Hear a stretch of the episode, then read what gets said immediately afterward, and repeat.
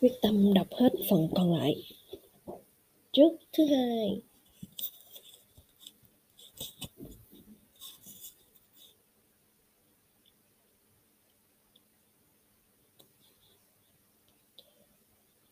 Nhưng nhìn lại thì không có, chỉ là trạng thái nhất định riêng biệt. Cảnh ngộ ấy từ ngàn xưa, muôn xưa khó khăn, đến luôn luôn sáng tỏ khắp nơi khắp chốn và thiền sư ngộ ấn đã đem cái triết lý khai phóng ấy để ứng dụng vào hoàn cảnh Việt Nam trong Đông Nam Á.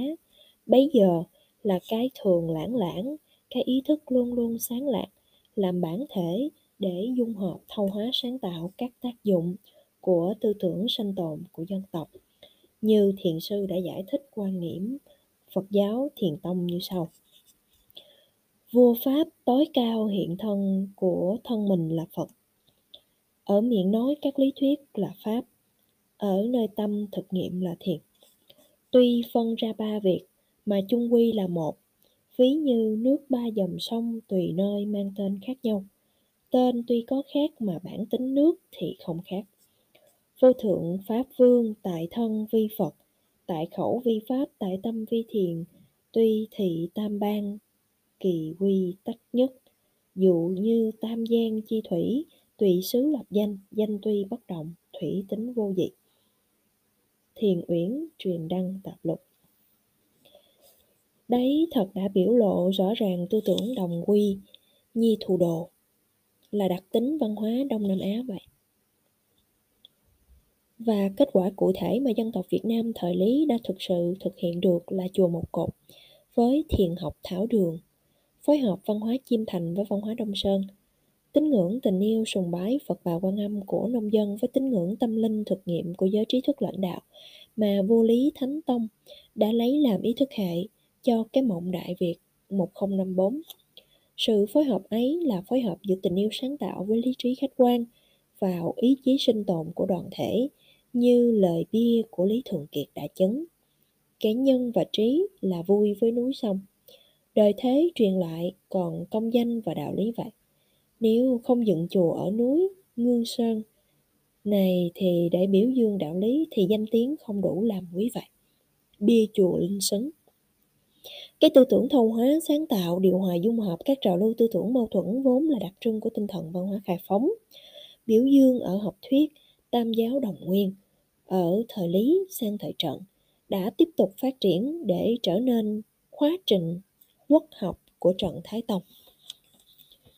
Quý Sửu, Tam Niên, Lục Nguyện, lập quốc học Việt. Năm Quý Sửu 1253, thứ ba tháng 6, dựng viện quốc học. Đại Việt Sử Ký Toàn Thư. Đinh Vị Thập Lục Niên, Thu Bát Nguyệt Thi Thông Tam Giáo Chư Khoa. Năm Đinh Mùi 1247, thứ sáu, mùa thu tháng 8, thi thông cả ba giáo khổng lão Phật. Vua Trần Thái Tông đã biểu dương cái tư tưởng phối hợp vừa nhập thế vừa đời, lẫn xuất thế siêu nhiên, hai khuynh hướng bổ túc cho nhau trong cái ý thức khai phóng, lấy tâm thiên hạ làm tâm mình, lấy ý nguyện của nhân dân làm ý nguyện của mình. Dĩ nhiên, hạ tâm vi tâm, dĩ thiên hạ dục vi dục. Và Thái Tông không những đã trình bày cái lý thuyết triết lý phối hợp tam giáo của sách khoa, khóa hư, mà còn đem cả một đời sống để thực hiện cái hệ thống tư tưởng vừa nhập thế và xuất thí của mình nữa. Trẫm nghĩ, đạo Phật không có cái chi ra Nam Bắc, ở đâu cũng có sự tu hành để tìm. Tính người tuy có kẻ ngu người khôn, ai cũng nhờ vào sự giác ngộ mới hiểu. Cho nên, những việc dẫn dạy bọn hôn mê, chỉ dẫn đường sống chết ấy là đạo lý chính của Phật.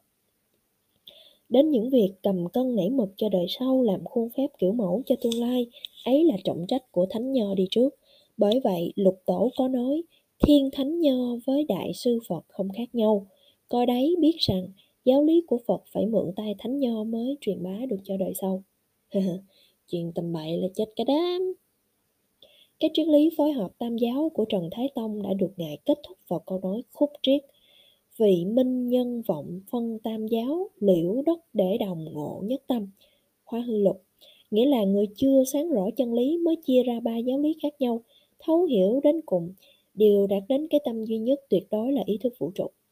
Cái tư tưởng nhân bản khai phóng ấy đã chi phối suốt đời Trần, mãi cho đến buổi đầu nhà Lê, để rồi bị thời Lê Nguyễn đề cao, một mình nho học lên địa vị chính thống. Từ đấy, trong nước hiện ra hai trào lưu tư tưởng, tư tưởng khai phóng và tư tưởng bế quan. Trào lưu khai phóng dựa vào truyền thống tam giáo, trào lưu bế quan chịu ảnh hưởng của tống nhật. Độc tôn nho giáo, theo về tục học, mà bài bác tư tưởng khác như Phật, Lão gọi là dị đoan. Tính trạng ấy đi đôi với cuộc Nam Bắc phân tranh trong lịch sử Việt Nam thế kỷ thứ 17, đã được bậc danh sĩ Lê Quý Đôn phân tích như sau. Hồi quốc cơ, tức Lê Thái Tổ, sau thời nhiễu nhương, bọn nhà nho thưa thốt. Những người làm đến chức thị, tục như các ông thiên tích, ông Bùi Cầm Hồ, cũng rực rỡ khí phách anh hào, lại sẵn lệ can đảm dám nói. Những người mến thú lâm tuyền như ông Lý Tử Cấu, Nguyễn Thị Trung đều giữ một niệm tiết tháo trong sạch, không chút lòng mơ tưởng dạo sang, đó là một thời kỳ. Trong khoảng đời Hồng Đức 1070, 1470, 1497, mở rộng đường khoa mục thành long trọng để cán nhân tài, học trò bèn đua nhau thiên về mặt văn hay, chỉ cốt thiêu chạm lời phú câu thơ cho đẹp, hầu mong lấy bản cao chức trọng cho sang, còn phần khí tiết khẳng khái thì đã cảm thấy tan tác, hổ si. Nhưng vì đường sủng vinh rộng, mở thì cách khóa lệ cũng nghiêm, ai điềm tĩnh thì tự nhiên được cắt nhắc. Kẻ chạy chọt cầu cạnh thì bị cách phạt. Bởi vậy, người làm quan bấy giờ ít thói bon chen mà thiên hạ còn biết quý danh nghĩa, đấy lại là một thời kỳ nữa. Từ thời Đoan Khánh 1505 trở về sau, lối thanh nghị suy kém quá, thói đường cuối ngày càng thịnh dần. Kẻ quyền vị ít có người được lễ liêm khiết nhún nhược, nơi triều đình ít thấy lời can giám ngân kích thiết. Gặp việc khó thì chịu hàng để khỏi bận biệu, thấy nguy cơ thì bán nước để cầu an.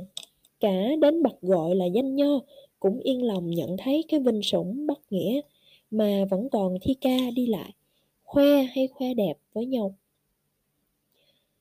Phong thái sĩ phu thật hỏng nát không bao giờ bằng thời này. Sự tệ hại của cuộc biến chuyển này không thể nói xiết được. Từ trong những trên cái 300, 100 năm quốc sử này, lấy những bậc đáng gọi là cao sĩ, thì chỉ được vài người như bọn Lý Tử Cấu, thật đáng ngán cho những bậc phong tiết ấy quá vậy. Lê Quý Đôn, Kiến Văn Tiểu Lục